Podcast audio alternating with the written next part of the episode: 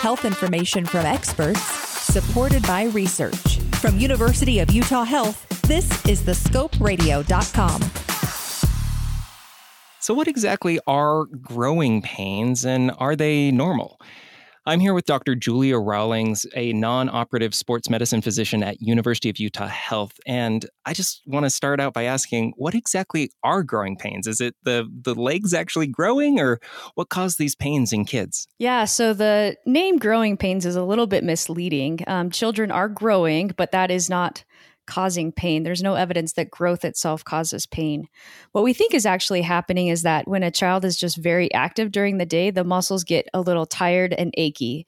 And we'll see that kids get this achy, throbbing muscle pain that usually happens later in the afternoon or evening, uh, or can even wake the child up at night. Geez. So it's not, it doesn't have anything to do with bones getting longer, muscles getting stretched. It's just them being active kids. That's what we believe, yes. When do kids usually start experiencing growing pains if they do? So there are two peaks that we typically see growing pains. It's usually the preschool age group and then the preteen, so kind of 11, 12, maybe early teen, 13 and it's normal, right? It's there's nothing completely normal. It doesn't affect growth. It's just a little uncomfortable or quite uncomfortable. It can be pretty or painful. Quite, okay. Yeah.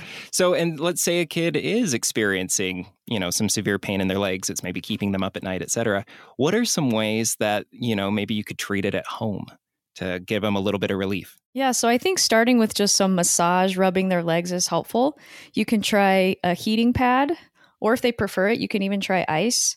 Sometimes just a dose of ibuprofen or Tylenol can be very helpful. Um, and if they have this pain that comes up pretty frequently, you might even see if they'll be willing to stretch a little bit during the day and see if that helps at night. Oh, just like running stretches, yoga stuff. Yeah, yoga for kids. That's perfect. Oh, fantastic. Yeah, just some just some like hamstring stretches probably is a good place to start. Sure. And say a parent's listening right now, when can we expect these growing pains to stop? Yeah, so hopefully they'll stop uh, after they leave those peak periods. So after they've left the preschool years or they enter their teen years. But they can continue throughout the teenage years, but usually not through adulthood into adulthood. And until then, you got stretches, ibuprofen, anything to help.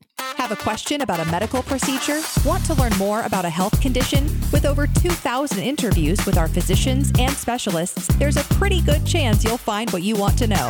Check it out at thescoperadio.com.